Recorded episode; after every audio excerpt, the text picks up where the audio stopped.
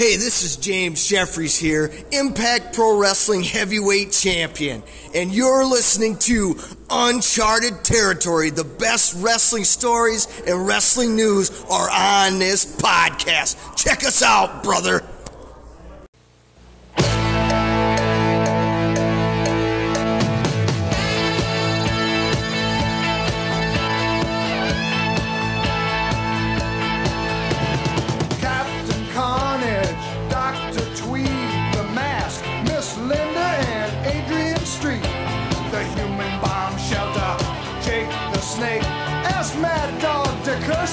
It's real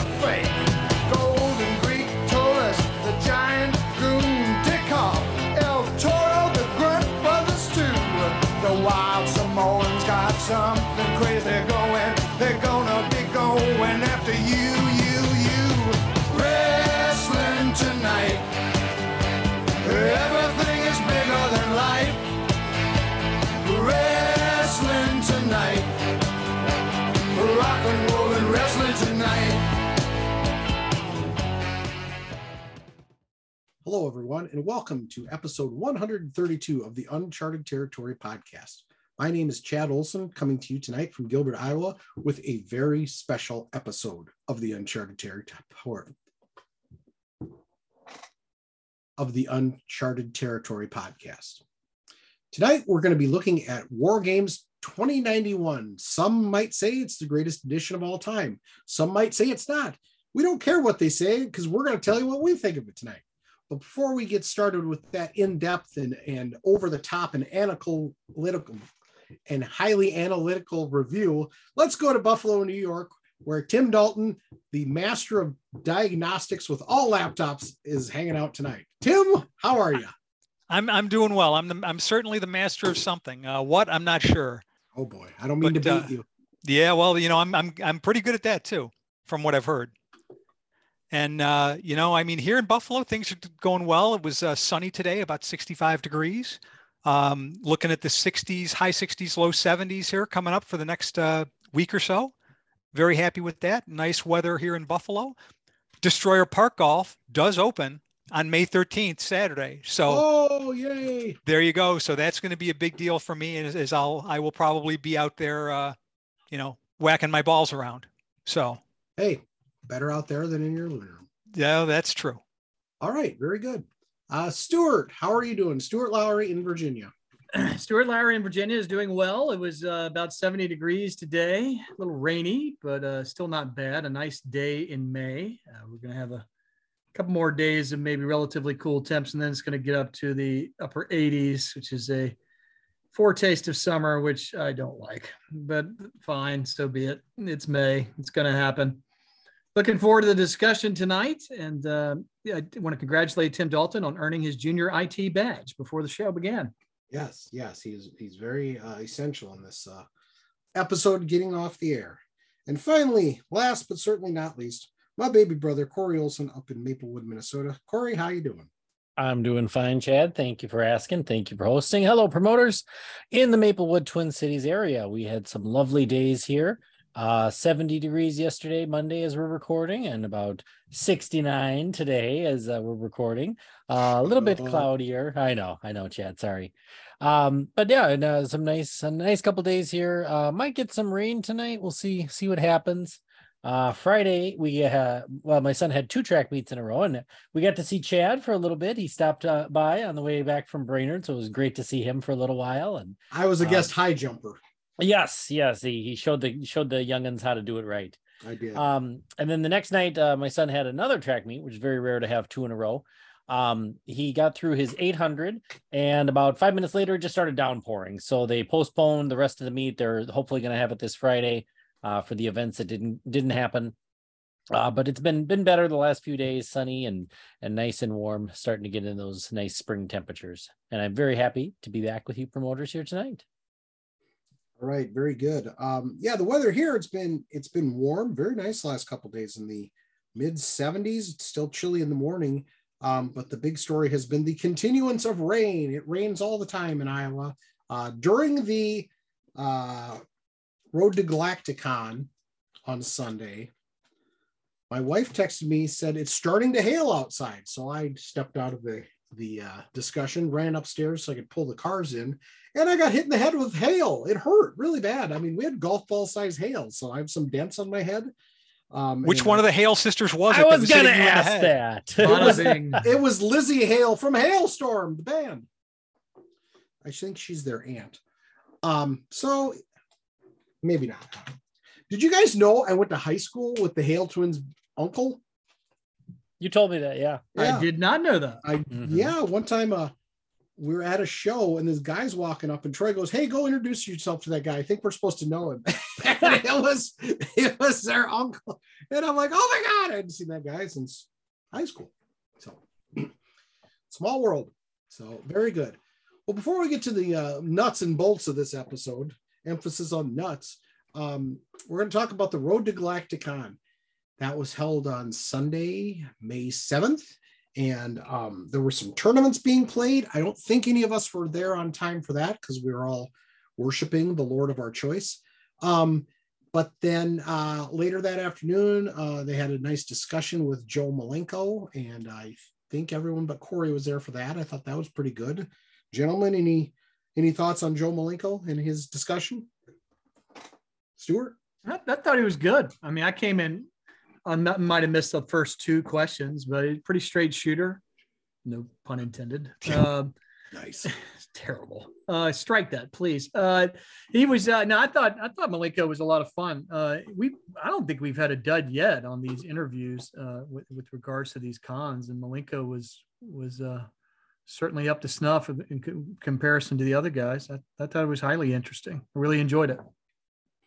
Right, Tim, what'd you think? Yeah, I, I came in a little late on that uh, on the interview. I wanted to, to see it though, and uh, I thought Joe was great. I mean, he handled. You know, Sam walked him through a bunch of stuff, talked about a lot of different things that were going on in in uh, his career, and other people that he may have wrestled or known. And I thought uh, I thought it was a great interview. I thought Joe was a, a great guy. We uh, we met him out at uh, out at Waterloo, and got to talk to him a little bit. And just just super nice guy. Uh, really looking forward to seeing him again. Yeah, yeah, he is a great guy. I look forward to seeing him this summer. And he was announced as a Pro Prime participant in Cycle 2. So if you want to meet Joe Malenko, uh, come to the TNT Hall of Fame uh, celebration as part of the big Galacticon weekend. They're being held conjoined like a pair of twins attached at the skull. They each have their own brain. I, I'm this is this is all the uh analogy I got. Yeah, sorry. That's one for you guys to ponder. But anyways, come to Waterloo, Iowa for the TNT Hall of Fame and or Galacticon, and you can get your card autographed by Mr. Joe Malenko. I'll be Uh, there. It was also announced that the first uh, competitor in the Tragos Thesz Hall of Fame set number four will be Joe's father, Professor Boris Malenko, the great Malenko. Um, so that's that's exciting. Some people thought, yeah, no, uh, no kidding. But you know what? I think it's cool to have him. He's a great wrestler. Um, it's been fun watching some of his matches and reading about him. And obviously, Joe speaks about his dad in a lot of reverence. So, what do you guys think about having Professor Boris in the game? Corey? I well, I just want to kind of go back when Joe Malenko first came to Waterloo about two years ago. Yes. Uh, you know, you weren't really none of you, Chad or Troy, weren't aware that he was really coming. I mean, no. that because you saw the name Jody Simon and you know didn't make the connection at first, but uh, you know, as we got to know him, very nice guy, and I think you got him signed pretty quickly, if I remember, Chad, if I remember correctly. Yes, I um, did. Yeah, nice work. We Um, but I think I think I mean I'm really excited about both Boris and Joe being in the game. Uh, Boris, just a little bit I've gotten to see of him, his matches. Um, just really, really cool style, and I love his interviews. Um, you know, he just he just did this kind of a character voice, and it was just really unique and everything, and uh, uh, really enjoy it. So look forward to having both of them in the game. yeah, it will be good to have them both in the game. And um, you know, like you said, he he cuts an incredible interview. He was a great wrestler, but I think he's more known, not more known, but also well remembered for his interview skills. Yeah, under underrated interview. Sure. There you go. Tim? Yeah, I think it's I think it's really cool to have him in and kind of getting the whole uh, you know the family vibe with Joe. I think that's really cool, and having Debbie Malenko, I mean, who I know isn't related, but you know, trained there. Uh, um, I, I, think that's really neat, and, and uh, I'm, I'm looking forward. I think that should be a good that that should be an interesting card for him. Once we figure out what what what what moves he did. Well, we know a few moves that he did, but we know a few, and I'll just yeah. reach out to Joe. Yep, that we've got a great resource there uh, to yes, be sure. We. Yes, we do. Stuart.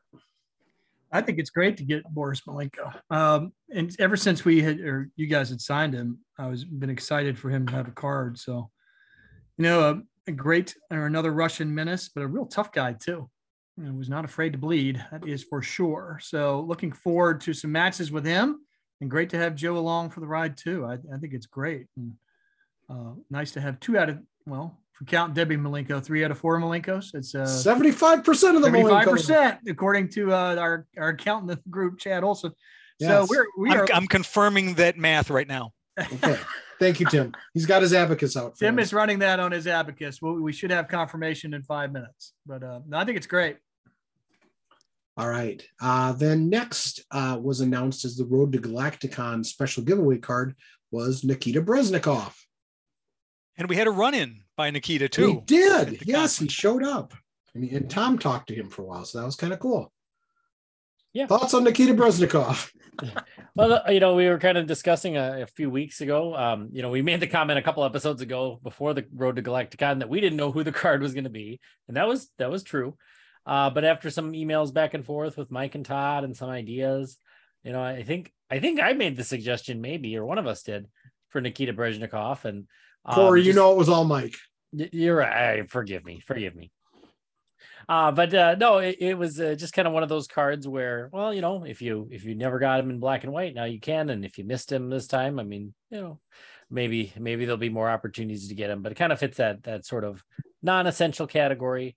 Uh, but definitely really cool to get one of the original black and white legends cards now in color. So all of the original, you know, six or seven or however many cards came out before the full set uh, have all been done in color now. Uh, Nikita, it was, you know, his card was so long ago that it was before the current setup of having the height, weight, and hometown on there. So we had to ask him, how tall are you? What did you weigh in your prime and all that? And, and, you know, I, I don't believe the stats have been released yet, correct? Not even online?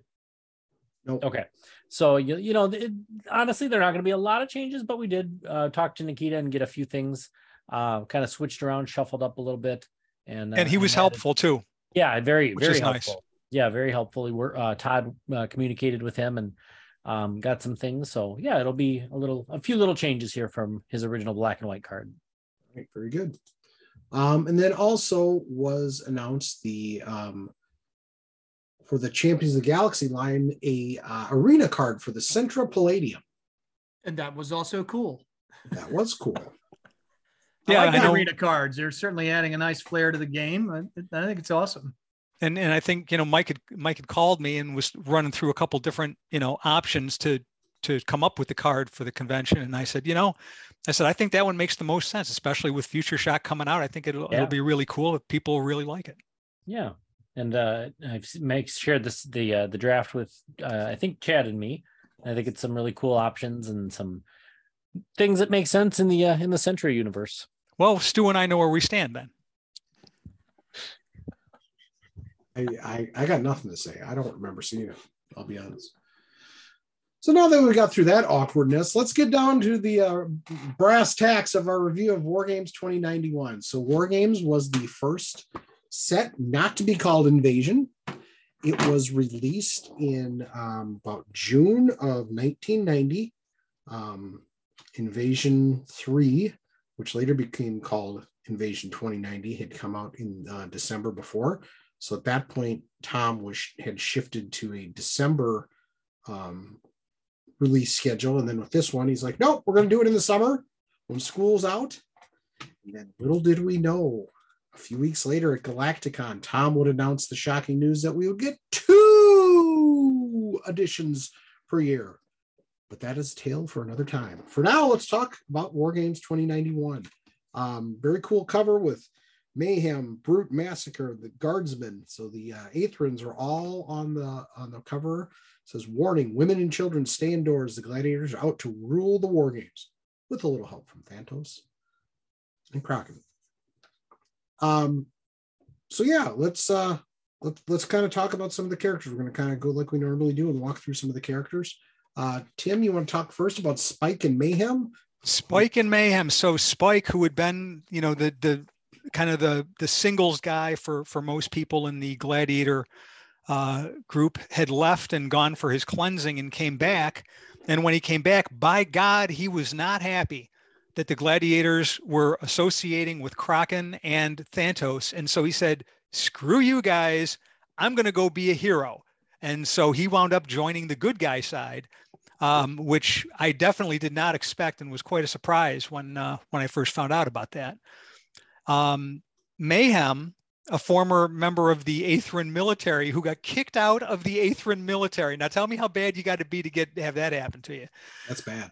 That that's he's he's he's a bad man. Um, Mm-hmm. you know, uh, Mayhem wound up becoming one of my favorite characters. Um, looking it up, I, I, I, I his singles record for me was 69 wins, Ah. 49 losses, and three draws, and he was the special match king of my Fed forever. Um, he was always if if somebody else had the special matches title that I that I had, uh, it, it was temporary, and when he wanted to get it back, he would get it back. Um, one of my favorite characters of all time, and uh, uh, you know th- this was just a great game edition, and and uh, and you know you got got two gladiators, one that that's doing the face turn, and then you got you got mayhem coming at you. So, what do you think, guys? Stu. two of my all-time favorite characters. Uh, when I first saw Mayhem's artwork, I just I just thought that was just absolutely fantastic. It's still one of my favorite drawings. I love the chains, love the skull, love his expression, love the Jay Leno head. Uh, Spike had become a favorite uh, in the earlier edition and is uh, a Hall of Famer for me. Uh, but Mayhem, I just I, I still love Mayhem to this day, and I will still have the uh, feud between Wolf and Mayhem reignite every now and then because it's just one heck of a feud and just a lot of fun to play. I, I just thought these were both spectacular drawings. I mean, there's hardly a dud in this bunch to begin with, but there's these characters are iconic to me, and uh, I'll use them for as long as I play this game. Just really, really love them. All right, Corey. Yeah, I was really excited to have this new spike card. You know, um, some big, big upgrades from his previous card. Um, I mean, and it, obviously his previous card was very tough too, but um, you know, for especially for the time, having a minus one agility minus four power and a plus four finisher. I mean, that was still pretty rare to have that high of a finisher at this point. Um, you know, he always did well for me. His title reigns weren't the longest, but he held the the Galaxian, Interplanetary, and the Heavy Metal title at various times. And um, as I was looking up, he had some interplanetary reigns later on when he made that later comeback, like in the CPC years. Um, but with this card, you know, not not a lot of long reigns, but I do remember him. Uh, I I did a um, I would do Survivor Series type of matches every Thanksgiving, and he uh, once won a Survivor Series match. He was down four to one, and he eliminated everybody with the Mega Destroyer to win it.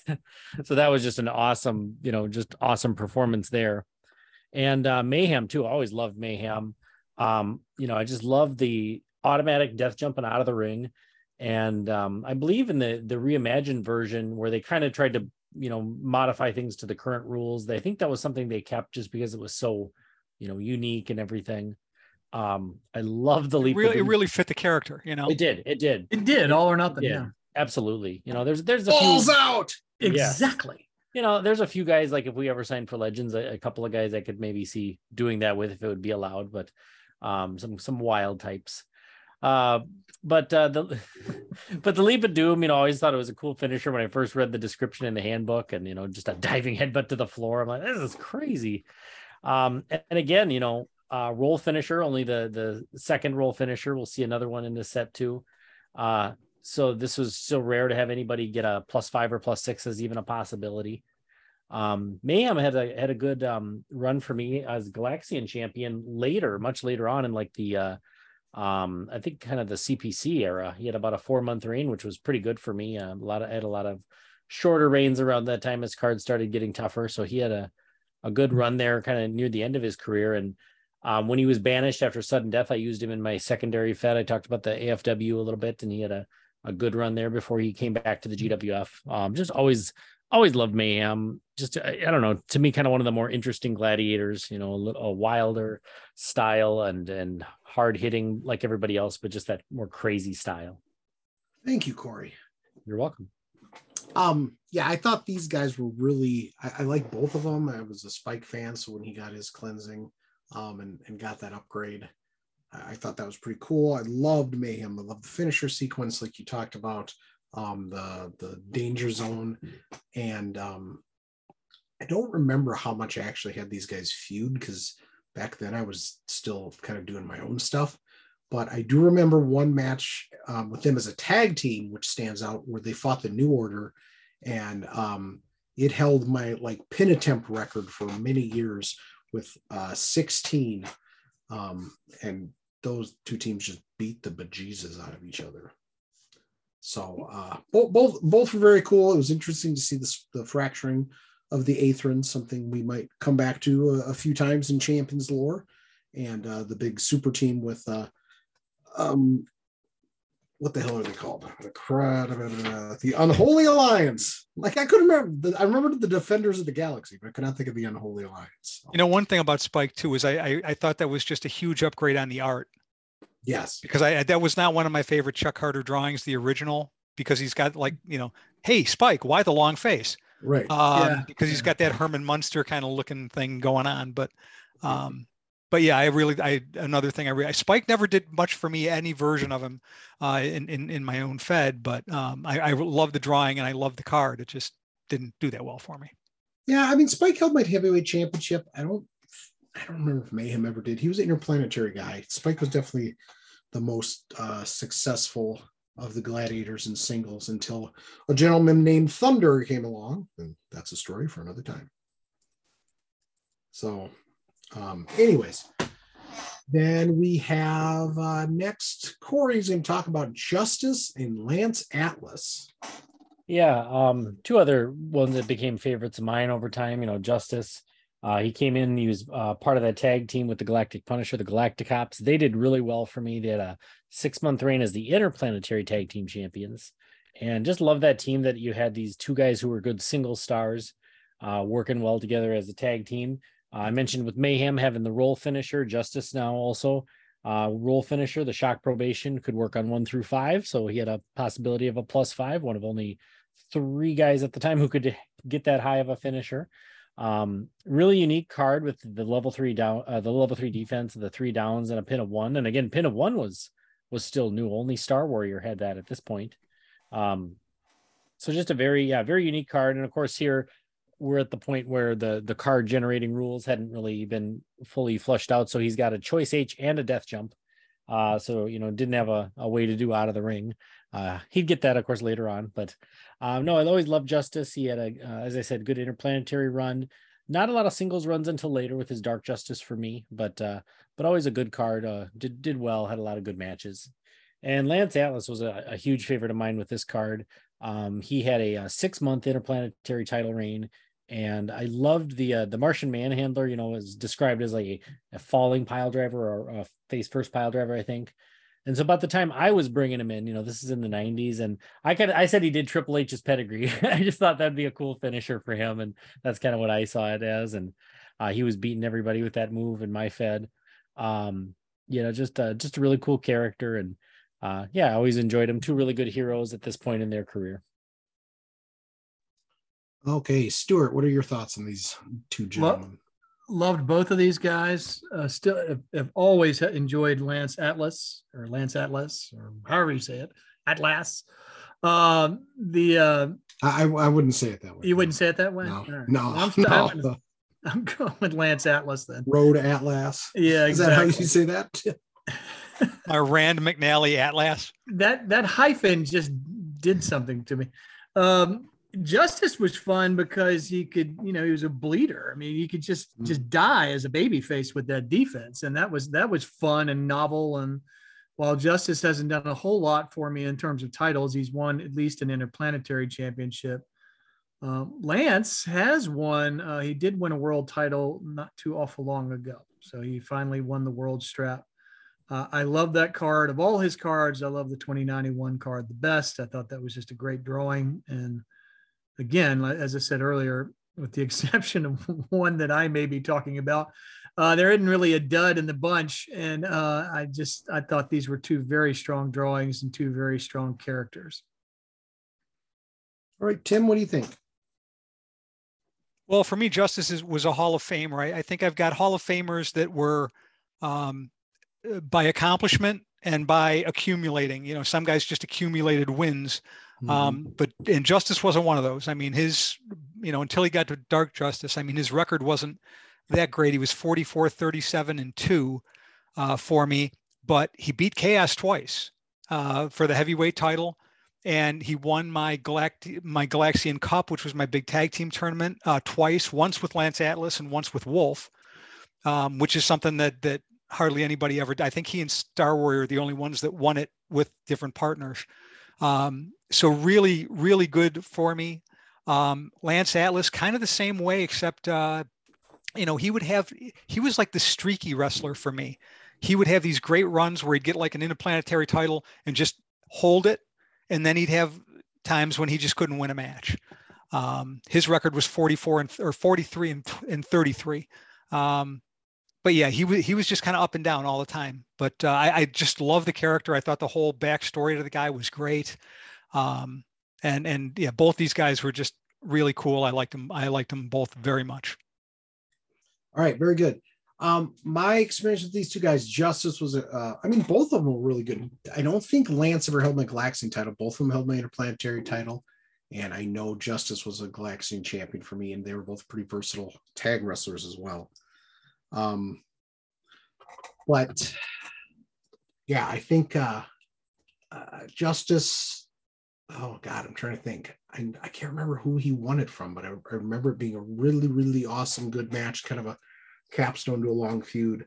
And Lance Atlas, Corey, you said you did use the pedigree. I used it as kind of the the Tiger Driver, Liger Bomb type thing. Uh, once I first saw Japanese wrestling, then I'm like, oh yeah, we'll we'll we'll do that instead instead of this jumping running pile driver thing. But I I thought both characters were great. And like Stu said, I mean, there might be one, maybe two guys in here where you're a little, yeah, eh, but I mean, overall, this is one of the most stacked sets of all time, just in terms of character development, not not in terms of ranking, but just from low to high mid card or high card. There's just just a great variety of guys. And even the guys that were kind of eh, they they they all filled a niche. They all kind of filled a spot that needed to be filled at that time. Absolutely. Okay, now Stuart, you're going to talk about the Matador and the Serpent Unman. There's no hyphen, so I think you got this one. I think I think the Serpent Unman was given to me deliberately, as he's the closest thing to a green alien in this particular set. So honestly, I did not even think about that. They're just on the same team. That's why I put them on there. I will endure. Uh, Matador, another one of my all-time favorites. He's in my personal Hall of Fame. Uh, he's been a babyface and a, a, heel for me. That is a fantastic drawing. Uh, I, I, I, thought the color rendition of the other side we got not too long ago with the best of COTG was interesting too, but nothing's ever going to top this drawing by Chuck Carter for me. I thought that that Matador drawing is just fantastic and just nailed it. And he was one of my favorite characters right out of the box, and that has not changed. Um, he has had some fantastic matches and rivalries for me over the years, and will continue to do so. Uh, I'll use him for a stretch, and then I'll uh, I won't for a long time. But I always come back to him, and I just he's just a fun character to use, fun character to run programs for, and just again that drawing was superb. And then we get to the Serpent Unman, which uh, spawned a the Ballad of Reptillo. Did that start with the Serpent Unman, or was that um, before that? I can't remember. I think Grant made it until after Doomsday. After Unman became a, yeah. thing. I think, no. I think well, so. this was Reptillo that went through the Transevolver. Is that correct? Am I right on that? We'll just leave it at that. Not to become the Unman? No. No. Uh, what happened to him? Just just kind of went heel. Natural yeah. evolution. He All lost right. his smile. Yeah. He lost his smile and he, he became a heel with Stop the, uh, working out. He lost a bet. And that, that's about all I have to say about the Serpent Unman. he just was never a fave. If he was one of your favorites, I apologize, but he just never did it for me. Neither, neither did Reptillo. but I'm very happy that he was immortalized in Grant's uh, wonderful ballad, and we have that. So, what are your thoughts on the Doomsday Creature? Didn't like him either, and barely used him. Oh, Oh, sad. I know. I know. mean, I mean, someday we need to have a, a, a sit down. Maybe we'll get a therapist on here, and you can talk about green aliens and why you don't like them. Apparently, I, So have a I deep-seated suspect something problem. happened to him as a child. Mm-hmm. Perhaps he was abducted. I don't know. I Or the creature from the Black Lagoon. I think that was green, wasn't it? Well, it was a black and white movie, but, I but know, but I mean, was in my assumed mind, green. In my mind, you would think it was green. Now, was Doomsday Creatures trans evolved? Is that right? Yes. Okay, Yes. I was one Yeah. one edition ahead. After he'd lost his smile, he became the unman, and then he got trans evolved into the Doomsday Creature Right. Got it. and didn't eat enough iron. Okay, Corey, what do you think about Matador and Serpent Unman? Uh, I always loved Matador. Just a cool drawing again, like Stu said. Um, you know, cool perspective. Um, I like that he really, you know, never had like a, a big upgrade, did he? Um, I mean, you know, he got he had the- Matador? yeah, He never No. had an upgrade. No, he he never. never. Okay, that's what I thought. Yeah, he, he had um, a classics card, but right, right. that yeah, was not an yeah. upgrade. Right. No, but but never never had a change in his stats, and that was just kind of cool. I mean, and this is a, a stacked card again for the time. Uh, plus three finisher, minus four agility, minus one power.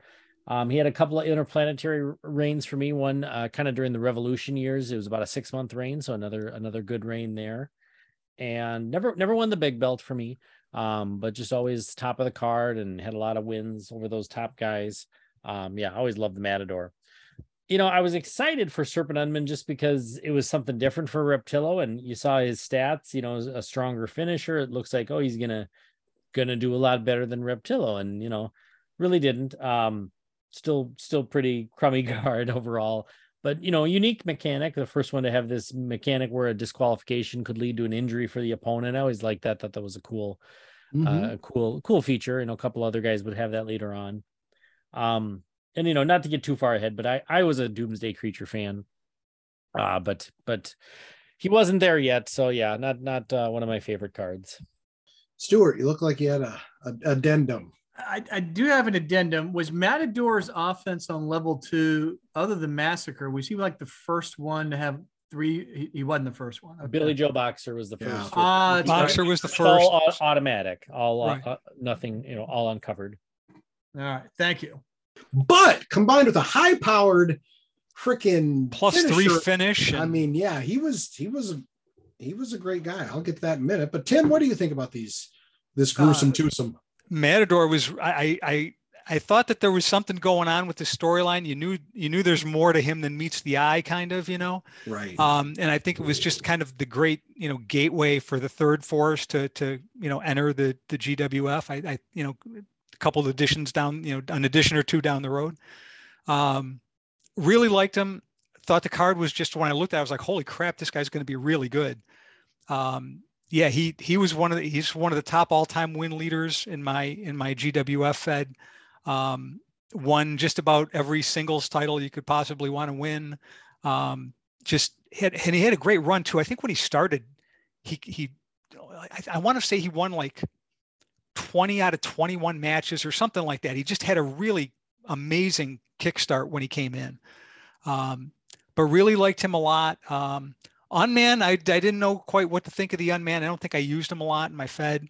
Um, I was a Doomsday Creature fan. I had I had a really interesting uh, uh, intro to for Doomsday, but I'll I'll talk about that at a later date. But um, but yeah, I mean, I like both these guys. I, I thought they they lended something. It kind of was the the next evolution for Reptillo. So um, you know, like I said, you know, maybe not the greatest card of all time, but you know what, it, it served a purpose.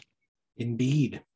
Um, so for me, for me, Matador was, I mean, definitely a Hall of Famer. Um, one of my top wrestlers. I think he held my Jackson title six times. Um, just just a stud. Um, he was he was incredible, and I agree with you, Stu. That that colorized card we got with the uh, Daryl Banks art was just fantastic with him looking the other way. But I think what made him so unique is he never did get another card. You know, he never had a special edition, nothing. So that was pretty awesome. Um, Super Unman, I mean, yeah, he sucked, but he uh at least we Tom was doing something with him, and um, you know, he kind of felt bad for him because he was being taken in by Raynard Beguile after he lost his smile. Um, and and definitely Matador, he just seemed a little too good to be with Raynard Beguile. So you, you knew something, and that's no offense to the bounty hunter, because I love the bounty hunter, and he's a stud for me too. But it just seemed kind of odd that Raynard would have two guys of that caliber and not bounty hunter and two guys of the Unman's caliber. Okay, so next uh, we're going to talk about uh, two maybe kind of mid card guys, but two guys I really, really both loved Mr. Galaxy and, and Vlad Hammer. Uh, Mr. Galaxy was a, a, great addition for Vanity. Um, I love the fact that he had his muscle ripper was kind of a, a, a weapon against the spine cracker. You know, they were they were they were similar, but not exact. But they both involved sitting down on somebody and pulling on them, either their chin or their arms, and trying to rip them out of the socket. Uh, Vlad Hammer, I loved his amateur credentials. The and I mean, there's a guy that I think had such a cool character evolution. If you look from from the start of that card through through Gemini, through Hammer and Powerhouse, and then um, when he became uh, a, Russian character in the CPC. I mean, he already was a Russian, but you know what I mean? He he embraced his Russianness. He returned to his roots. Quit laughing, Tim. Um, he became my, more Russian than he, was. He became even before. more Russian. He teamed with the Woolly Bully Man that we talked about a couple weeks ago. Um, my only complaint about him was his tag finisher because Vlad Hammer was doing the roll up, so he but he was the illegal man based on the finisher tag finisher rules that were discussed. Um, I think it was just the uh, the set prior to Invasion 2090, where Tom said that if you were the guy with the tag finisher on your card, you hit it and then you tagged out. So that was something that you know I just adapted, but uh, got over it. But I, I I love both of these guys, just just fantastic characters.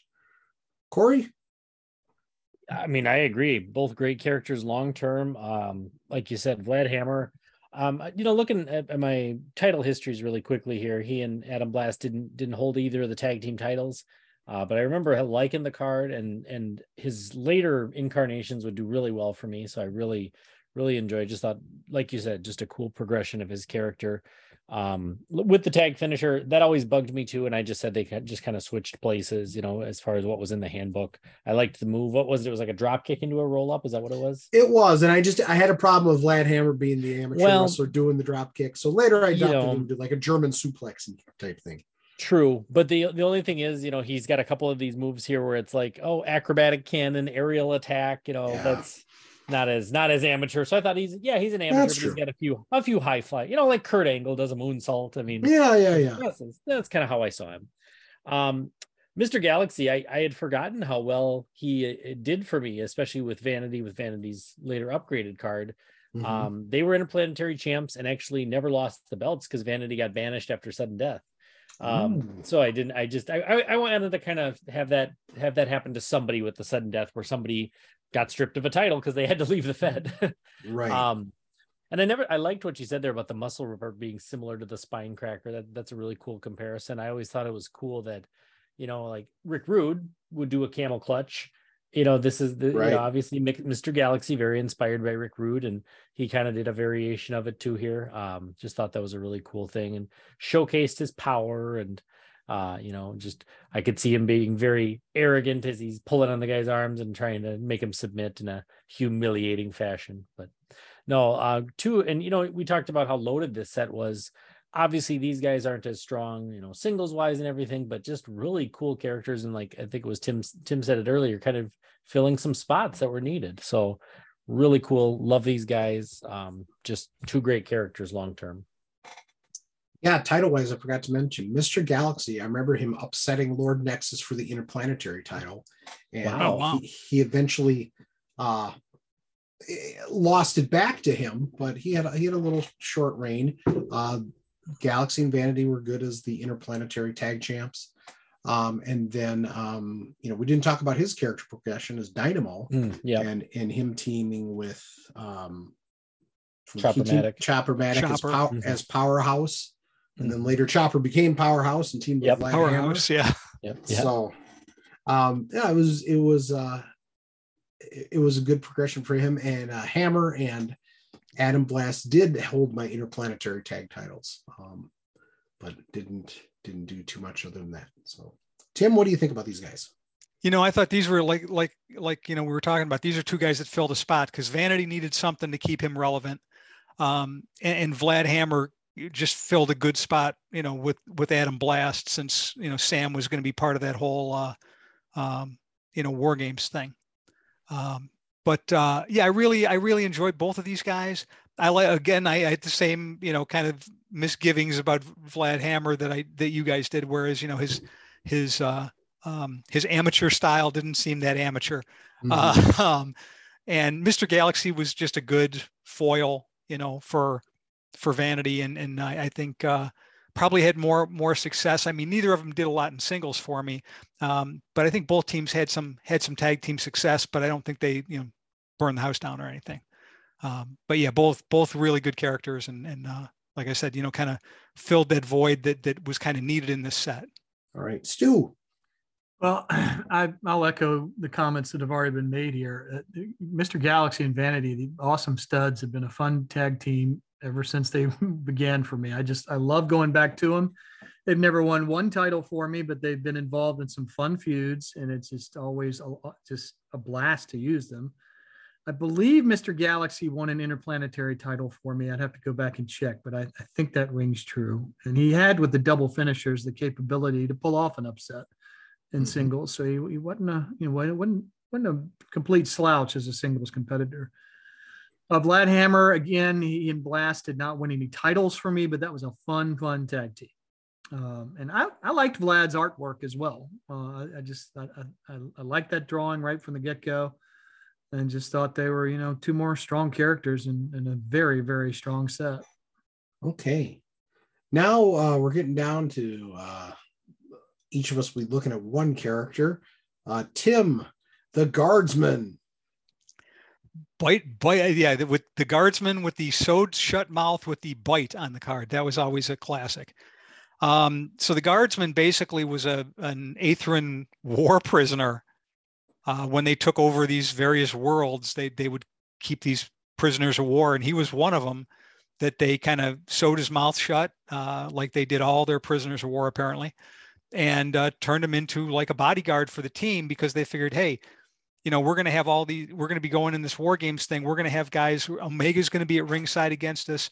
We're going to have guys like Spike on the other team, Wolf on the other team that are going to be coming at us. So we got to get something going. So uh, um, enter the guardsman, um, who was a horrible singles wrestler. um, if you ever used him as such, but really cool character. I thought the whole, and he's got a storyline progression too down the road. Mm-hmm. But just a, a really cool character to kind of come in and you you could see that that he's with the gladiators, but you kind of wonder, well, if geez, if he was being held in a prison, uh, yeah, does he? How much how much loyalty does he really have here? But uh, really, really cool character. What, what was his distractor? An eight? Yeah, yeah. which was so, I think the highest, right? At that point. Yeah, because Guile yeah. was a seven. So so mm-hmm. this is a mm-hmm. guy with the highest distractor rating out there. Yeah. So I mean, just a really important figure, even though not a, a great wrestler, but a, an important figure in the history of the game at this point, for sure. I remember somebody asking uh, Tom about that at, at Galacticon, and Tom, I just remember Tom's response was only the best for the gladiators. Yeah, yeah. Oh, all right, Stu. Didn't do a whole lot with the guardsman. Um, he, I do remember the distractor rating now that Tim says that, and he was uh, effective in that role. Uh, as a wrestler, I, I, can't even remember his stats, uh, but I, I, remember thinking he just wasn't all that good. Right. So, no, you know, the guardsman was fine. Uh, just uh, didn't use uh, didn't use the character a whole lot, so I really don't have much in the way of memories of him, other than I remember the drawing. Corey. Yeah, I was trying to remember if I ever used him as a wrestler. Um, you know, and again, like we said, the stats very weak offense. Um, defense is decent for a for a bodyguard character. You know, higher pin rating, obviously.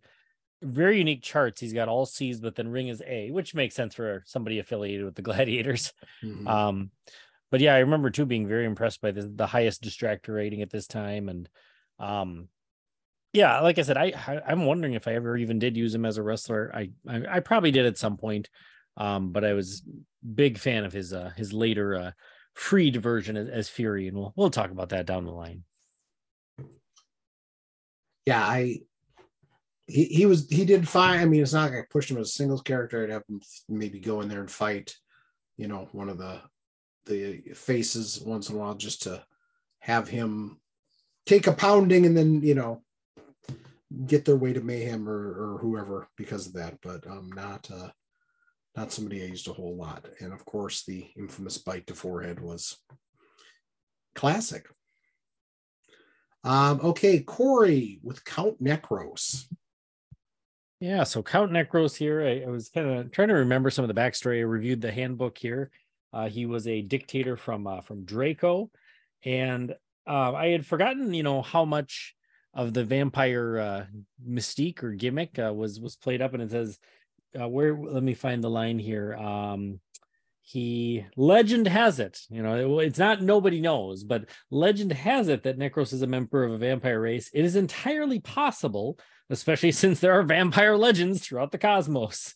Necros' name is spoken in whispers, and his background is a mystery. You've all seen vampires. you've all seen vampires. you're familiar with vampires yes. Um, and you know, I was kind of looking through my results here. You know, I was, I don't know, I I never got into this character that much initially.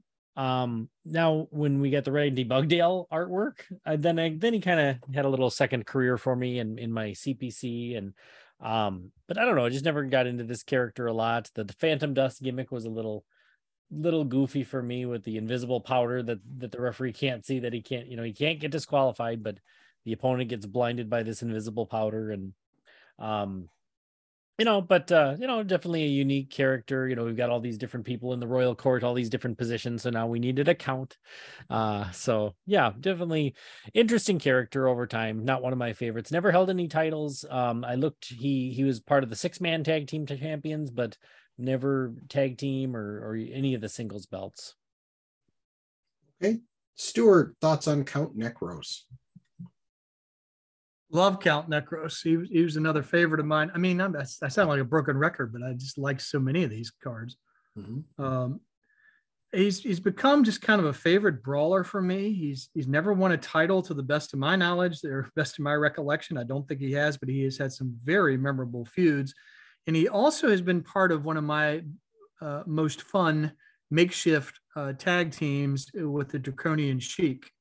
Uh, Necros and the Draconian Sheik have been a whole lot of fun for me. Actually, I take that back. They did win the tag titles at one particular point in time. So um, that tag team is just so much fun. They get DQ just you know three quarters of every match they're in, but uh, as always, as not always, but usually some blood and um, just a lot of chicanery. And I've always enjoyed that tag team. I've always enjoyed Count Necros, and I, I thought that was maybe not the strongest drawing in the whole bunch, but I just really like the character for whatever reason. tim what do you think Chad, about Chad who count? did who, who did uh, Count Necros lose my my special matches title to? i think that was exo king wasn't it It was King Lear. You're, king you are Lear, correct. Yeah. yeah. See, this is something I would ask Chad like 30 years ago, and he would remind me uh, when I when I he knew my Fed history better than I knew my Fed history. Um, I thought Necros was really cool. It was kind of a, an interesting addition to the game. Um, having that kind of vampire background thing was interesting. Uh, kind of you know uh, horror movie ish Mhm. uh, with that air, kind of an air of mystery about him as the dictator of this, this, you know, this Draco, this, uh, th- this interesting kind of little, you know, thing that they kind of Tom kind of what, nah, nah, nah, nah, nah, it's a thing. So Count Necros had this interesting story that, that Tom kind of came up with, you know, where he's the dictator and there's all these rumors about how he's killing people and doing stuff. So um, I, I thought it was really kind of a cool character and uh, and and uh, although he never did a lot for me either in singles and wasn't a big singles guy other than that uh, short uh, special matches title reign for me. So I liked I liked him, but I liked everything about him except his finisher. You know, this was the yeah, like you said, Corey, the whole transparent invisible powder. It's like the I- green mist without being green. Well, right, but I mean, I don't know. I just to me it should have been a he should have just had it be a DQ finisher and Yeah. not be invisible. Um you know, kind of like the same thing with with death mask, and he'd press a button on his helmet, and the molecules would harden. He might get disqualified. I'm like, what? It's like Yeah. he just loads the mask. Yeah. And uh, speaking of Death Mask, those two became a, a good team for me in my CWA later. And I think, did I steal this name from you, Tim, of Rest in Peace? Were those guys as a team, or is that some, somebody else? I'm not sure. Maybe I came up It with it sounds myself. sounds I know. familiar, but Yeah. So, um, and I like you, Corey. I, I like the the Randy Bugdale. That was just awesome. So, and now now he's back in the champions in the modern modern day I forgot about that. stories. He's he's back. All right, Stuart. I'm getting close to the end. You're going to talk to us about Tendron the Destroyer. An alien. Oh Yeah, I know. I didn't even try this. I'm so sorry. I, I, I I think subconsciously you were giving me all the aliens.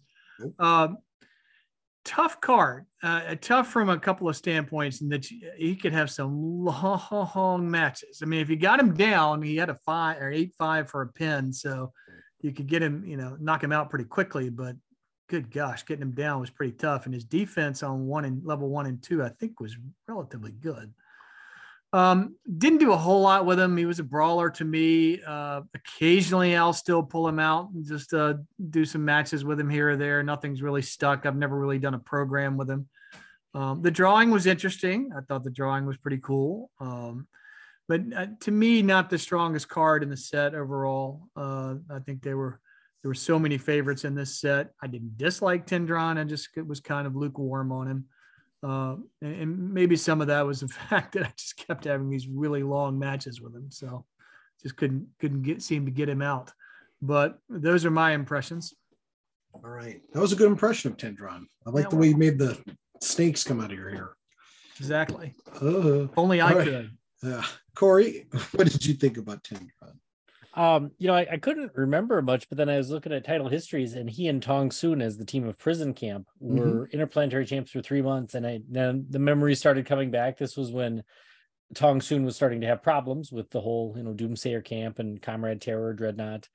Um, and, and there was something in the booklet later um, where Tom said that Tong Soon wouldn't tag out as much because he wanted to be a single star.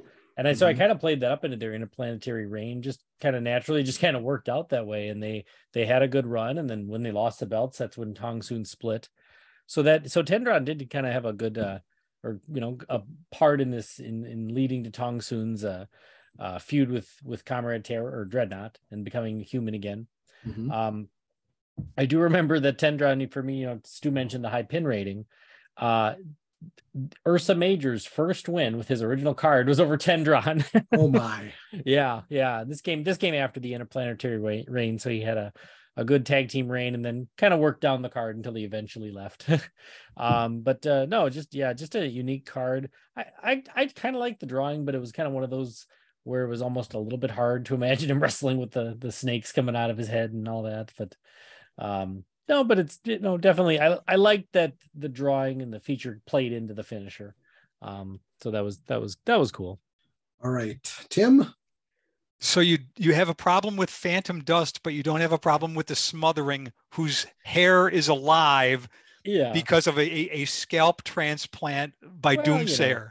you yeah, know, that I that, mean, that finisher also got me a Touche. little bit. Thanks for that, Tim. Yeah. Yeah. um, you know, I, I thought he was kind of a cool character. I I, I, didn't like the the pin being that high at first, but then I kind of understood. You know, okay, he's maybe not the most athletic of of individuals. Um, I thought the story was was kind of odd. Um, you know, I need a scalp transplant to live. My God, let me put this moving stuff on me- your head. Let me let me sew an octopi to your Right. So, uh, but uh, you know, he never really had a lot of success. But I always really liked the team with him and Tong Soon. I always thought they Mhm. were they were a fun team to use. But um, as Stu said, you know, if you couldn't if you couldn't get him on level three defense, I mean, it was gonna you might have a long match on your hands. So Tendron, I agree. I, I liked the character. I didn't mind the drawing, but I again I thought the finisher was a little wacky. Um, you know, he blocks the referee's views and his tentacles smother an opponent's face. I mean, so I, I said that he did like a rude awakening, and maybe the tentacles would kind of, you know, get in his face, but it wasn't like intentional. I mean, I didn't really ever think that the, the you know the tentacles were just weaving all over his skull and writhing and undulating. But I guess maybe uh, it's up to you, promoter. But uh, I mean, I liked him, and he, he kind of served a purpose. You know, I think the last three guys that, that we're talking about all had kind of questionable finishers, but yeah, uh, yeah. And then we close it out with another guy who, again, the finisher a little bit, a little weird. We Whiplash with the dreaded thumb screw, where he pulls on your thumb, which I morphed into a Fujiwara armbar. Um, but I loved the character. I loved the drawing. Um, when I saw the drawing in the super report, I never thought it was Executioner. Didn't didn't cross my mind. Um, and Executioner is one of my favorites, so this was a a great upgrade. I love the backside beheading and the whole story behind that. Um, yeah. So and Whiplash was was just a, a fantastic character. So. Uh, Tim, I know you had a, a great love for Whiplash and his later tag partner. Oh yeah, I mean, I I I thought this was a, a really cool thing. Like you said, no clue that when I saw the artwork, I'm like, no, I, it's a new guy. Yeah, Um, yeah, But then to see that it was Executioner, it, and it was it was good and bad because I really liked that. I really liked Whiplash, but I hated to see Executioner go. right. Um, but uh, yeah, I mean, backside beheading was like the the coolest way to start a match if you could. I mean, if you hit the if you hit the rolls. Um, I mean, had a great career for me as a tag wrestler with with Darkos when Darkos has got got his uh, his singles card. Even though Darkos had the high pin, by God, Assassin Empire was like the most successful tag team I ever had. Mhm. So um, loved loved Whiplash. He's a he was a great one for me. Probably not probably about 50-50 as a singles guy, but boy in tag teams he was he was a monster.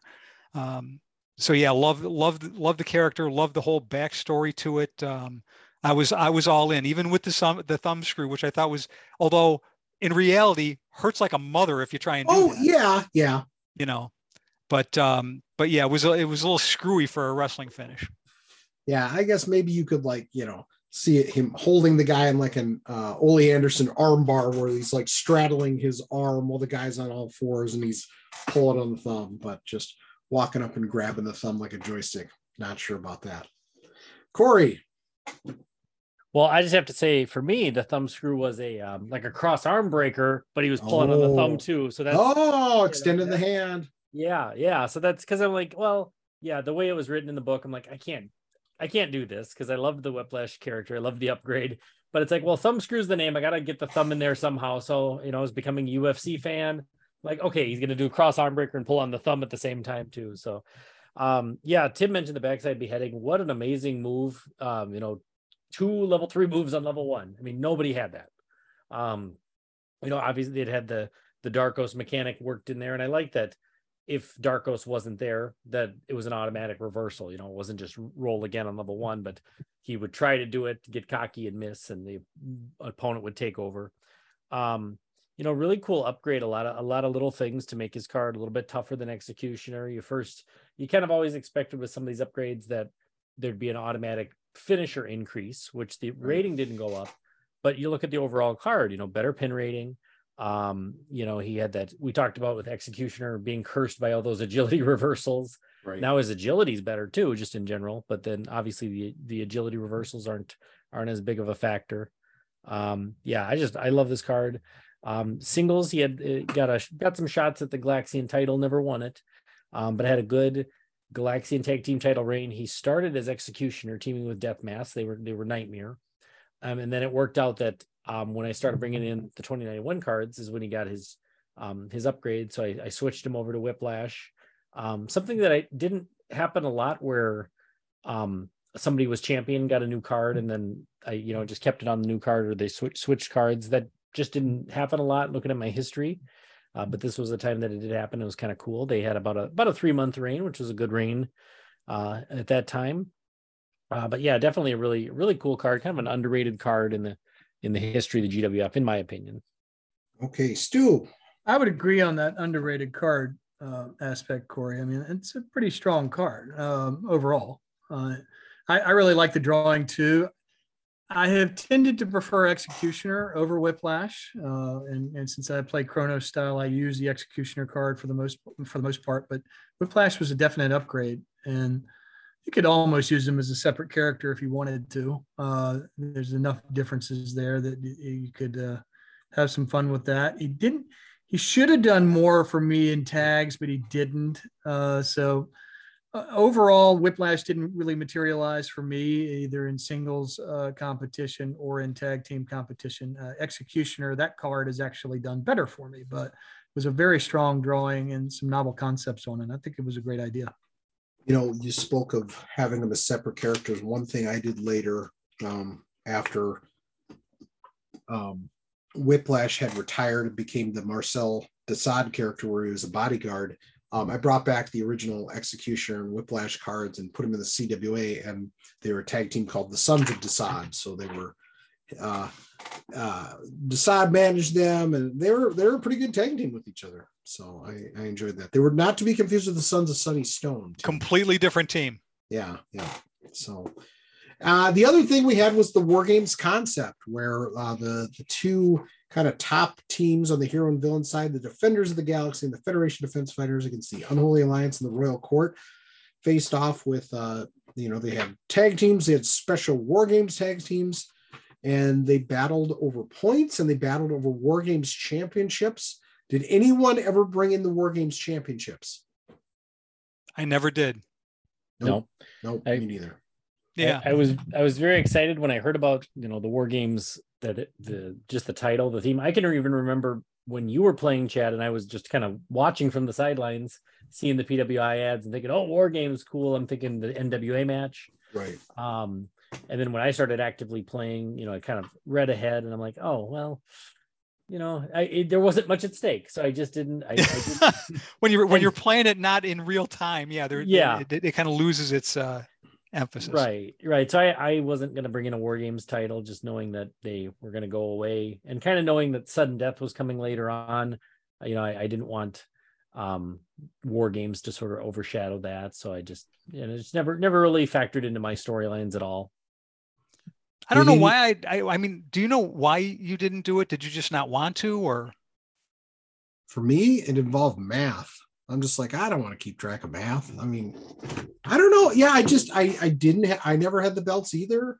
I never really, I I don't think I ever did any scoring or anything. I think the thing from this that left the most long lasting of um, legacy in, in GWF was the introduction to the battle zone match. the battle zone was big? I actually that was one of the last matches I ever ran in my uh, my NWF, although I didn't Yeah. call it a battle zone, but or maybe I did call it a battle zone. I don't I- remember. I've, you call it a I've zone it- battle? the battle for the zone, something like that. Yeah. I've no, used I- it in the USWA and I, I just call it the battle zone. Yeah. but I, I you know i when when i saw this i was like oh this is kind of a cool and you know i mean i go out of my way to do math so uh, this would have seemed to be right in my wheelhouse but um because i wasn't playing a lot i, I just figured you know i didn't want to I, I didn't want to take the concept I, I loved it i thought it was a great idea hmm um you know uh i, I wasn't planning on sanctioning any other belts that part of it I, I don't think i would have done even if i had done the scoring i would have done the scoring but not the belts hmm but um, yeah, I just I, I don't think I was playing a lot at that time, and um, and especially you know I mean that, that would have been the time when I would have had some some additional time to play because during the winter Right, I in would the it would have been yeah. tax season. So, but um, but yeah, I, I never did it either. And I don't remember. I mean, I have the books right next to me. Did the whole points and belts and everything kind of carry forward into the next couple of sets? Or was that kind of like, me? I'm looking here. Let's see. I don't remember. Uh, I mean, they updated the war games. When chaos comes in, that's going to change. That's going to change everything. Yeah, Yeah. because in 20 they updated the war games rosters to include, you know, the third force. They're taking them on by themselves, but um yeah, I don't know. I mean, it's I mean, I guess they're still having the war games, but it just kind of seems like it's not as much at stake, really, you know? it's not as emphasized it seems like in the in the following sets and i didn't i didn't look ahead at the next two booklets but from what i remembered it was just you know some more great new characters and updates but the whole war games concept seemed to kind of fade away a little bit after this first one Yep. Yeah. And that's like I- okay. And I know Yep. I've said in the past too. I mean, you know, th- this probably may have been my favorite game edition of all time. Mhm. Um, but but this is when it started getting a little unwieldy with the number of guys you had in your Mhm. Fed. Yeah. Mhm. You know, when you when you looked around at all the people you had, just getting them all a match here and there was was kind of tough. Yeah. Oh yeah. Yeah, because even with the you know the revisions, um, start you know because 2090 you, you only had four new characters for, and only three new wrestlers, um, but then you know there there were some. What do we got? One, so we got two revisions in this set out of 12. So you know there's there's 10 more guys. So yeah, it is starting to kind of bulk up in terms of the um in terms of numbers. Now the next set is when Tom goes to twice, you know, officially twice a year with 2092, but then I think he drops down to 10 cards. You're right. That and I think Yeah. that's tied to, to address the bloat. Yeah, and I mean then obviously you know we got we got sudden death coming up after this. So Yep. Mhm. spoiler alert. So one one thing that's funny in Tom's kind of preamble in the beginning of the book, he's like, you can, you know, take the score to a, a hundred or 500, Five hundred or a or thousand. thousand. I'm like, I would still be playing 2091 if I set for the uh the thousand point limit. Yeah, I, I, I might have made it to like twelve. That would have been that might have been my uh my my, my point limit. Now, are you are you at War Games 2091 yet in your redo, Tim? I am, but because I'm bringing guys in on a staggered pace, Mm-hmm. it, it's kind of tough to do the the point system, and I'm not, and I'm kind of doing a little bit of my own thing. Like I had I had Spike start off as a bad guy with the Gladiators, Mm-hmm. and then he's going to kind of change his tune, you know, a couple months down the road. Right. Um, so I'm not exactly following everything. So I, I- decided not to not to do the the the war game scoring again. For the you're ignoring it for the second time. I am ignoring the war game scoring not once but twice. All right, very good, very good. Well, promoters, I mean, you know, like we said, this is a, a much loved set. There's a lot of great characters in there, even if some of them are a little goofy with the finishers. We still still really have a lot of good uh, memories of these sets. So we'd be interested to hear from you what you think of war games, and you know, put that in the in the notes when we post this on the discussion board. So uh, we just got a couple of things before we get to, to shout outs. Um, we have a question um, from L.A. Wraith. He asked, asked this in the um, thread on our last episode. How do you judge a wrestler? I feel like favoritism is something very big in wrestling. I'll use my favorite tag team as an example Edge and Christian. There was someone to me who has a clearly better look, better wrestler, better talker. I would choose this person over the other and making their card give them better stats. It's Christian. And to me, it's not even close. How do you take that into account when making a card? There are a lot of guys who get the benefit of a push they may not deserve. A lot of guys who are seen as top guys, but probably wouldn't amounted to anything in another company. When creating a card, do you take stuff like this into account, or you just go by this is the guy is a longer running champ. He should just have a tough card. Tim. So I think there's one over overriding criteria when we're looking at how do we judge a wrestler, Yes. and that's what kind of T-shirts are they wearing. Oh, that is a great idea. Tim, please let- bestow this on us. You know, so so if they're not wearing an Uncharted Territory podcast T-shirt, pin a five. You know, I mean, we're Yeah. not we're not going to screw around. No. I mean, luckily, you know, Lou Thesz, he was always he was always sporting that uh, even before the podcast uh, Yes. was, was a podcast. He knew because he was a visionary. He knew. So he w- he went to teekostore.com, T E E K O store.com and got all his Uncharted Territory podcast merch. You got t-shirts, you got sweatshirts, you got hoodies, you got the whole range. You know, Sam Fain's always chilly. Well, by God, Sam, go out there and you know get yourself a sweatshirt or a hoodie. Uh, for those of us like me who are always warm, that's why I'm sporting the t-shirt tonight, the t-shirt. Ramones version. Uh, so not that we would ever use the word Ramones because we could probably get sued for that. But it, it was a band, and they may have been in New York City in the late 70s Gabba or gabba hey. early 70s. Exactly. So we've heard. But but, but that is the the o- one and only criteria I think we should use in, in judging how how strong a wrestler should be.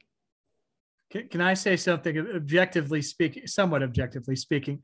Uh, observing these guys do the card stats, uh, they they base it on how that wrestler was um, perceived of or, or perceived in a work sport, how how successful that wrestler was. based on based upon the works the nature of the sport being worked. And uh, so if he was a champion, he was a world champion. He was a great champion. He's going to have a strong card. If he was a regional champion, he was less than that. And he was a curtain jerker. He's going to be uh, pretty bad. So I, I think that these guys do a great job of doing that and basing it upon some semblance of if this was a real sport, this is where these guys were positioned. Thank you, Stu. Well, Thanks, Stu. Checks in the mail. Yeah. Corey, do you have any thoughts about this? I, I have a response, but Okay. Um, you know, what kind of Stu said something about, you know, how the wrestlers were pushed in in in their careers. And yeah, that's something that didn't really dawn on me until we started doing this. It's, you know, you look at guys who were considered like good workers and you're kind of tempted to give them good cards.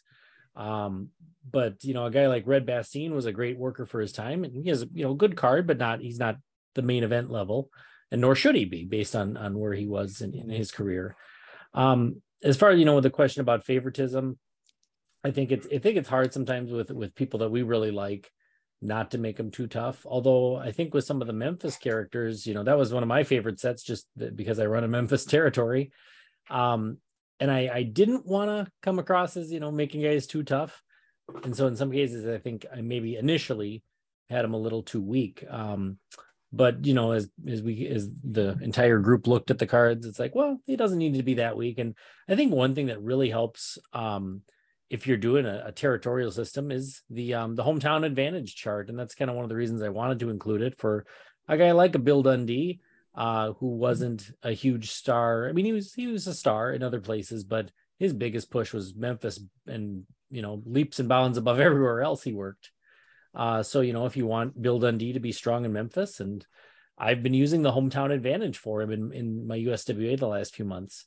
Um, it is that that's one thing you could do where you know realistically in the big picture of legends not the toughest card but for what you want to do in a territory that's where that that chart can help so uh there you know there's no perfect answer but uh that's just kind of my my ramblings all right tim you know I, I think a lot of it depends on you know you, you've got to look at you've got to look at what kind of success they had where they were mm-hmm. on the cards mm-hmm. so a guy like like Rocca who was never a world champion but he was in the main event of everything, mm-hmm. everywhere.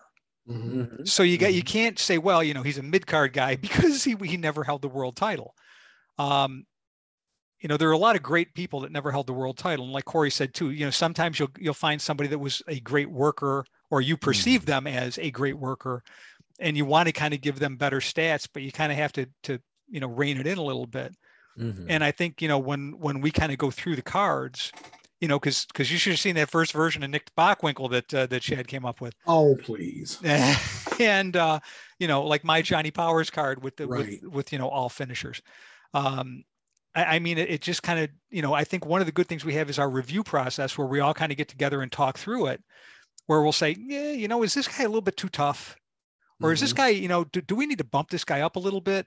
Um, I mean, I think that that plays a big part in it because we all have different perspectives, especially when we're, you know, working on cards for guys we really liked, where where favoritism can kind of come in a little bit. Um, but I, I, I, we try.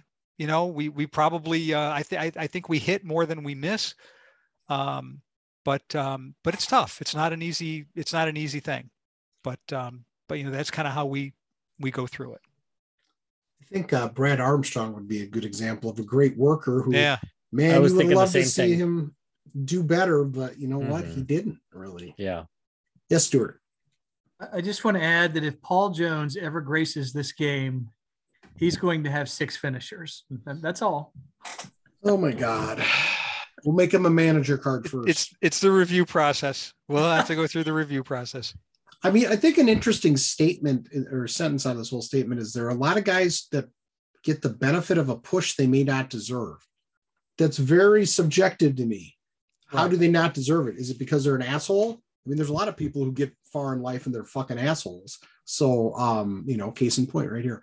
Um, but uh, I, I guess uh, again, I got you're hosting a podcast. You're, you know, you're, know, you're up there. I know. I'm with Joe Rogan. Uh, you know, there's, there's just, it, it's like Stuart said, it's a predetermined sport. So there's not that whole bias is always going to be in there. You know, there's always going to be somebody who said, "Hey, they didn't deserve that because they, you know, washed the promoter's car or something, or dated his daughter, or then they divorced his daughter and his got un- daughter. and then got unpushed. Uh, Ilio DiPaolo. I mean, you know, yeah, yeah, way to way to keep your spot on top. Marry the promoter's daughter. yeah. Triple H learned a lot. Uh, I guess it's just hard with this. Um, you know, you take stuff like this into account, or do you go just do we just? I'm air quoting. This guy was a longer running champ. He should just have a tough card. Yeah, that's kind of the metric. I mean, if you're, you know, Bruno Sammartino, from all accounts, was very much a gentleman, so he deserved his push. But he's also champion for what the first 13 years of 15 out of the company. I mean, Yeah, he was he was, And he was, he was their world champ for eight years. yeah. But I mean, no, the total reigns, you know, you, um, and I'm not trying to make light of of the question because I appreciate the thought put into it, but I, I, I to me it's hard to quantify, other than just again going into air quotes, looking at the record or the title reigns or anything or the drawing power like a Rocca, you know, a quote unquote uncrowned world champion, that sort of thing. But very good question, and I, I hope it stimulates some conversation in the thread. Um, and then I saw a shop uh, uh, post in the shop talk thread by Jobber83. He said, "I'm adding something to my Fed. I want everyone in my territory to have a shot at the singles title. So when an upset occurs, where a six three or even a seven four or even an eight five like a Tendron uh, wins a title, I'm going to lower their pin rating by one, and each title defense will be lowered by one until we reach the floor of four one. Now, if the current champ already has a 4 1 without the modifier, then they will start at 3 0. Tag teams will have the same process for their championship. Each member will have their pin rating lowered until they individually reach four, the 4 1 floor, and anyone with a 4 1 already on their card will be a 3 0 if they're champ. I mean, to me, that's a very interesting champion's advantage, a way to kind of give a little bit of a, a lengthy title reign. Corey was so upset by this, he just fell off the podcast and uh, he may have been disconnected. We'll see if he comes back. But uh, Tim, what do you think about this? You know, I, I guess it's it's interesting. I, I never really, I never ever in any of my feds ever used a, a, champion's advantage. Um, I know some people would would lower the pin by one or, or Mhm. come up with different things that they would do to kind of uh, have longer title reigns. I, I guess it's just I, always had long title reigns just as is, so I, I never did the modifiers. I mean, if it works for you, great. Yeah. I mean, you know, I, it, it, it's it's your game, man. Once you once you plunk the money down, you could do whatever you want. You could use all the cards as coasters if you want to. Um, but um, I, you know, I, I think it's it's kind of a cool idea. Um, something that I probably wouldn't do because, like I said, I've had I've had great long title reigns without you know changing anything on the cards. Mhm. Um, but it, but it's an interesting theory and an interesting way to kind of run your Fed. So if you get a guy that's maybe got a seven four pin out there, you know, uh, talking about you know some of the the guys that maybe don't have the the great history or anything. It, it's an interesting way to kind of because some of those guys probably had longer title runs in some territory somewhere. So, um, you know, go for it. Stu, what do you think? And this could potentially play well in the style of Fed that I run um, in terms of a title tour. And I've, I've thought about doing stuff not exactly like this. Uh, and I haven't used, I used Champions Advantage when I first started playing, coming from the world of Title Belt, where that game used the Champions Advantage, but I haven't used it since. and I've managed, like Tim, to have some pretty lengthy title reigns, uh, just just playing as is the game as is with no house rules. But that's an interesting concept. Um, I, I'll I hadn't seen that. I'll go and read read that uh, post a little bit more in detail. But it, you know that could work well. That could work well and to get you some lengthier title reigns for some of these seven, four, eight, five guys like he was talking about. And I, I will say I don't mind when somebody sneaks in that's quote unquote not supposed to win the title and wins it. I've, I've got some some strange Oh, yeah. guys in my title history, and, and that's just fine. If it was a real sport, you're going to have that. Um, Mhm. so um, I, I think that's part of the excitement of the game when that stuff happens. So kudos to you for doing it. I think that's a great question for concept. Yeah, I think. I, I guess if I were to use something like this, I might lower it by one, and then that's it. I wouldn't keep reducing it. Um, I never did anything with the champions advantage in, in terms of like rolling two or three times for the pin. I know some people did that. The one thing I did with my tag teams, and it's just because I like tag team wrestling more than singles wrestling, is I gay. What did I do? When they would roll defensive tags, I would reduce their roll by one. So if they rolled a seven, it really was a six, so they tagged out. Um, and Greek gods tagged out on a roll of two to ten. Um, no, but that, that's the only kind of thing I ever did um, as a bonus. So, um, but I'm yeah, I think this is interesting. Like Tim said, you know, it, it's your game. If you want to do whatever you want to do, that that's cool. There's a lot of people that have come up with some very interesting stuff Mhm. that I never would have even thought to do. Mhm. And I think that shop talk, you know, thread, I think that's pretty cool because there's a Yeah. lot of and there's stuff in there that I would never do. Right. But it's just cool to hear how people have done it and and Yeah. really enjoy it and how it works for them. And I think that's, you know, we we all play the game a little bit differently. Mhm. Um, you know, you could say you have no house rules, but then you go, oh well, you know, except for this. Yeah. And, and Right. well, and, and this. right. Well, and th- and then this. Mhm. Um, but uh, you know, everybody plays the game differently. It's always fun to see what what other people come up with. Mhm. Um, you know, as long as it's not too complicated for my simple mind to handle, I can I can dig it. I agree. I agree. So, all right. Well, keep uh keep shop talking. It's interesting. It's fun, and we'll uh you know pluck out some things that catch our eyes, and not pluck out our eyes. That would be kind of gross. Um, but yeah, uh, Corey, did did you comment on this, or were you logging? Uh, you, Yeah. you said you were doing a restart. No, who's your champion, Star Warrior or Thantos? Not that kind of restart. Oh, oh, okay. Sorry, sorry for the confusion. I got to choose my words right wisely. Yeah. Um, yeah, I kind of came in the middle of this, but I, I think you're talking about the shop talk thread and the champions Yep. advantage, and I, I did comment on that, and this was actually an idea from Stu that I've used in my USWA for years now. Um, not so much a champions advantage, but just to try to avoid quick title matches, fluke finishes, fluke title changes. Now they still happen, but um, the one rule I do for my in my USWA, my top three titles, so the world, the world tag team, and the Southern heavyweight titles, um, since those are typically the main events, but even if they aren't, I still use this rule. Um, a match can't end by pin or submission until a wrestler has a pin of five, you know, incorporating the tokens and all that. And uh, you know, you'll still get a match where somebody dominates and racks up the tokens quickly and, and gets a strong win. Mhm. but this at least hopefully tries to extend it a little bit you know get some more competitive matches um and i'll occasionally use that rule for the mid-america title too once in a while um especially if it's a, a long running feud over the belt or or something like that. Um and even in once in a while in, in other main event matches even if they're not for the title. It just you know kind of depends on the situation but again that's Yeah. just something that you know just um just kind of extends the matches i will still do dqs or countouts can kind of occur at any time just to kind of Mhm. make keep that unpredictable element in there um but that's just something that has kind of helped in my uswa um with you know certain wrestlers having a little bit longer title reigns and hopefully uh not getting those short reigns Yeah, no, I like that. I like Hmm. that. Smart you, thank thinking, you, Stu. Stu. yes thank you stu You know, one thing I, I remember, and it's not really Champions Advantage. Um, although I think we, I remember it when when Tim and Steve Minskoff and I rolled a, a six man tag team championship at Galacticon. We tournament, and everybody, whoever won, was going to be the champ in all of our feds. Yeah.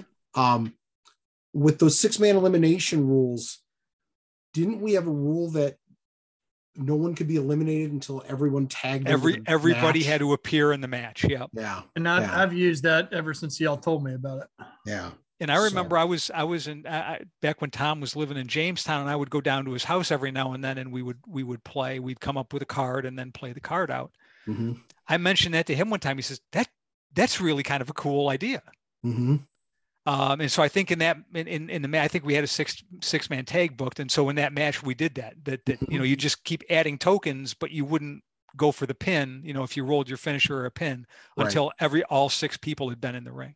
Yeah. That's what. So, all right, you've answered my question because I haven't haven't always done it, but so you do add the tokens when they there is a pinfall attempt. You just don't. Oh, yeah. them. Right. You keep you keep track of those, but but you don't go for the actual pin until every single person has been involved in the match. Got it. That's cool. All right. Well, I think we're all looking a little uh blurry eyed right now. Um, so yeah, Stewart is looks like a basset hound. So we're gonna get uh wind this thing down. Uh Corey, you got any shout outs? Yes, thank you for asking, and thanks again for hosting, Chad. Want to give attention to our fellow Filsinger Games content providers, of course, Sam, Mike, and Todd over at Roll Up, the official podcast of Filsinger Games, Grant Baciocco, and the Solo Promoter YouTube channel. He's had a lot of great content in the last couple weeks with all the new cards uh, coming his way. Uh, Steve Tower After Further Review, uh, Dave Little at Heartland Championship Wrestling, Lee Longpree in the Dizzy Dice Podcast, Brock Atkinson at Brockster Builds, and Brock and Mike's Filsinger Games Character Spotlight. So check out those promoters and their content for some additional talk about this great game. And other than that, just want to say thanks everybody for clicking, listening, and downloading, and we'll talk to you next week. All right, Stu. I just want to give a shout out to the to England because nobody does pomp and circumstance like the British Empire. If you guys, uh, promoters, watched any bit of King Charles's coronation, oh my gosh, was that over the top? That that is just spectacular, and just I love watching the crowns going on King Charles and Camilla's heads to see if they were going to fall off, and the odds of that were probably 50-50 at one particular point. So it is just absolutely fabulous watching this stuff. Uh, it's just dripping with ceremony. I used to just absolutely hate it. Now, now I really, really like it for whatever reason. And I thoroughly enjoyed it. And Denmark, you need to get your act together, brother, because you have got to catch up with England in terms of what you do for your royal family. And with that, I will say good night, Denmark. Does Denmark have a royal family? Have we they, they have a queen. Before? They have a queen. Um, there was some controversy not too long ago about perhaps uh, some titles being revoked, but I can't remember. Hmm. interesting. Were they war games titles? they didn't have the Nobody right wanted points. to use them.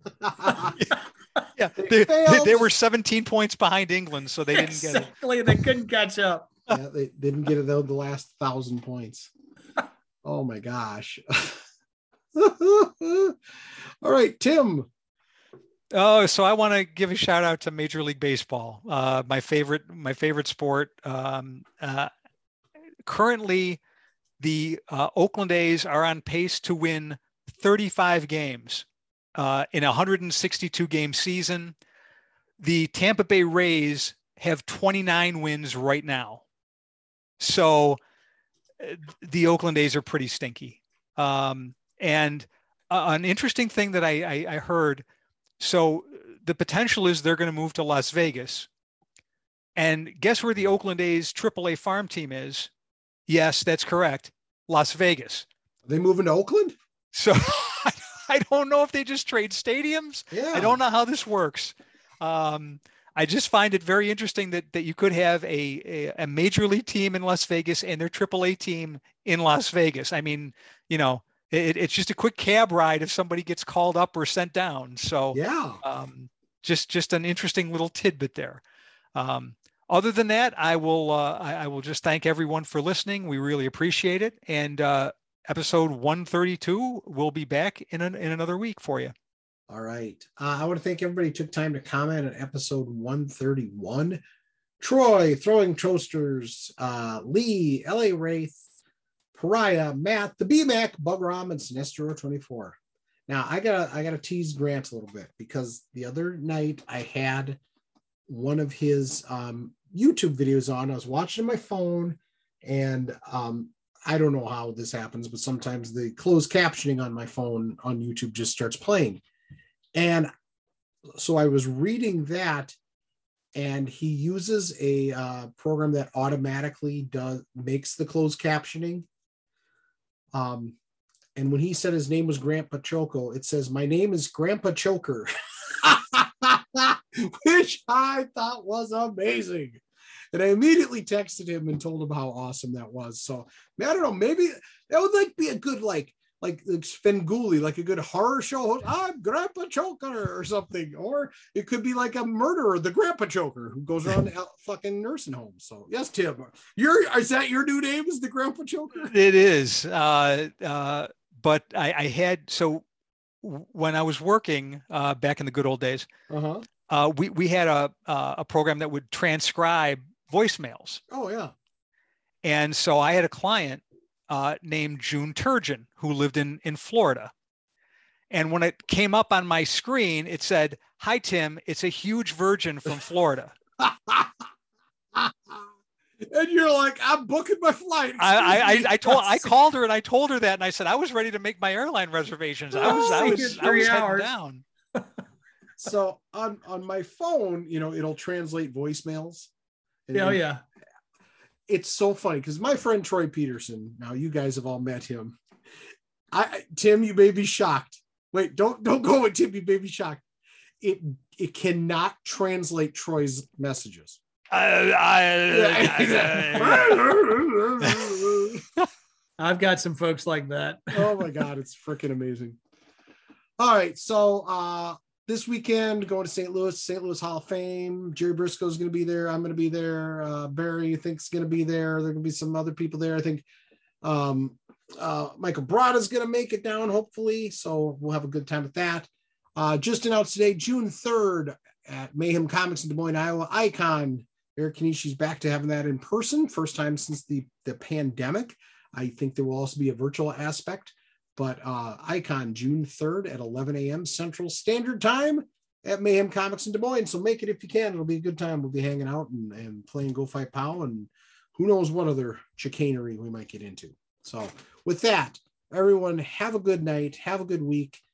Be excellent to each other. Stay safe and be cool. And we'll talk to you next week on episode 133 of the Uncharted Territory podcast. Peace out.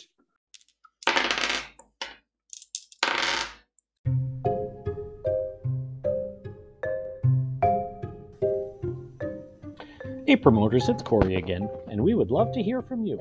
Please send us your questions, topic suggestions, or any other comments, and we might include your audio in a future episode of Uncharted Territory. There's two ways you can do it.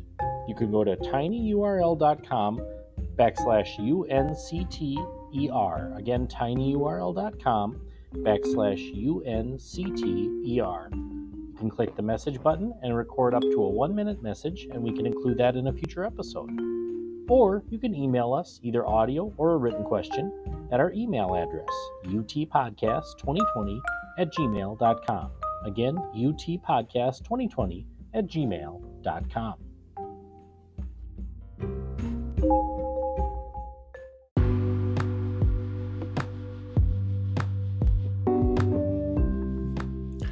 Want to show your friends that you listen to Uncharted Territory? Well, head on over to our store at teekostore.com slash collection slash uncharted hyphen territory. You can choose from a shirt or hoodie with Travis Eccles' great podcast cover artwork, or a shirt with a design inspired by one of our favorite bands. While there, check out the other great merchandise at TKO, including shirts of several of the top MMA fighters, including Bigfoot Silva, Tim Sylvia, Enson Inoue, and more. Need a shirt made for your event or organization? Contact TKO, run by Filsinger Games promoter Justin Bulka, aka Pike Mojo, to place your order. Again, that's teekostore.com. T E E K O store.com.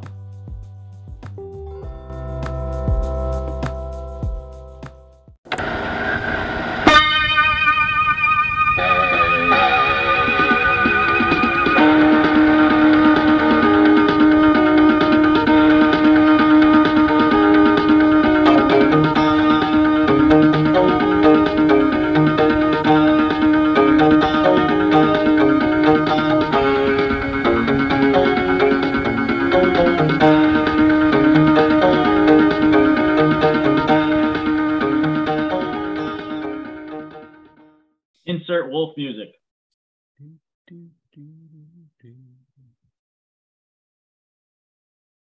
Yeah, we're recording. I forgot that that it still records before you're on, and I was humming a tune before you came on. What? I was humming a tune before you came on. I forgot that it records without you now. Right. So, so it'll there'll be a recording of my humming. Oh. I was humming. I was humming. Welcome back, Cotter. Nice. Hello, everyone, and welcome to episode 132. what was so funny about that? Tim starts laughing. God. damn. I'm looking down. I didn't know you were ready. I was like, Oh, I mean, Talk about a cold start. yeah. Oh, cow. Bam! Jeez, oh Pete. Dad's leap of doom. plus seven. But go for it. And I don't. All right, oh, sorry. Thank, thank you for your blessing, Stu. Stuart, say the blessing. Do we have some decorum? Hit it. Hello, everyone, and welcome to Ep. Okay.